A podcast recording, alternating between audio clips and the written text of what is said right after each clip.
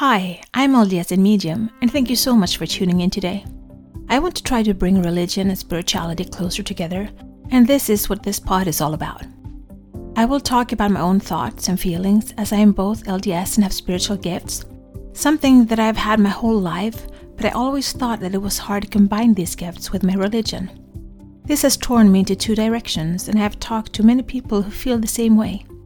I can't choose not to have my spiritual gifts, but I can choose how I use them. And I always want to use them for good and to help others.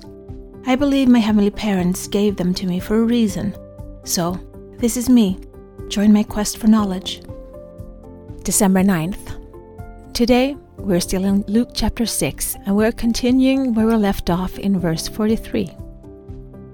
No good tree bears bad fruit, nor does a bad tree bear good fruit.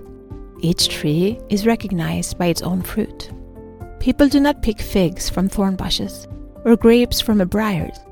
A good man brings good things out of the good storage, the good stored up in his heart, and an evil man brings evil things out of the evil stored up in his heart.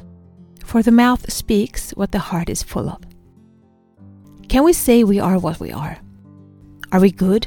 It will show. And are we bad? It will also show for the mouth speaks what the heart is full of. And a good tree bears good fruit, and vice versa. He will come back to this tree analogy with verse 46. Why do you call me Lord, Lord, and do not do what I say? As for everyone who comes to me and hears my words and puts them into practice, I will show you what they are like. They are like a man building a house who dug down deep and laid the foundation on rock. When a flood came, the torrent struck that house, but could not shake it, because it was well built. But the one who hears my words and does not put them into practice is like a man who built a house on the ground without a foundation. The moment the torrent struck the house, it collapsed, and its destruction was complete. But all of a sudden, another idea enters my head. And I wonder if this is where the story about the three pigs and the big bad wolf comes from. One pig built his house of straws, and the wolf came and blew at it, and it broke. So he ran to his other brother that built his house of twigs. But once again the wolf came, and the house broke down. So the two little pigs ran to the last brother, who had built his house out of bricks. And no matter how much the wolf blew at the house, it withstood.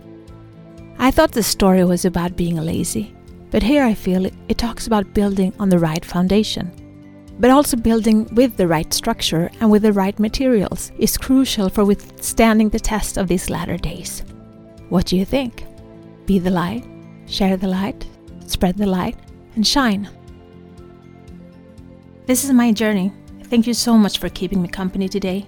Please download, like, share, and subscribe, and help spread the light and spread the word to expand our community. Let's bring more love, peace, and unity to this world. Take care of yourself and your loved ones. Always be grateful, kind, and loving. Be brave and remember to step out of your comfort zone and smile. If you support us on Patreon, you will get access to our meditations and extra materials so you can download them as MP3. Also, we now have a Facebook group which you can access from our Facebook community.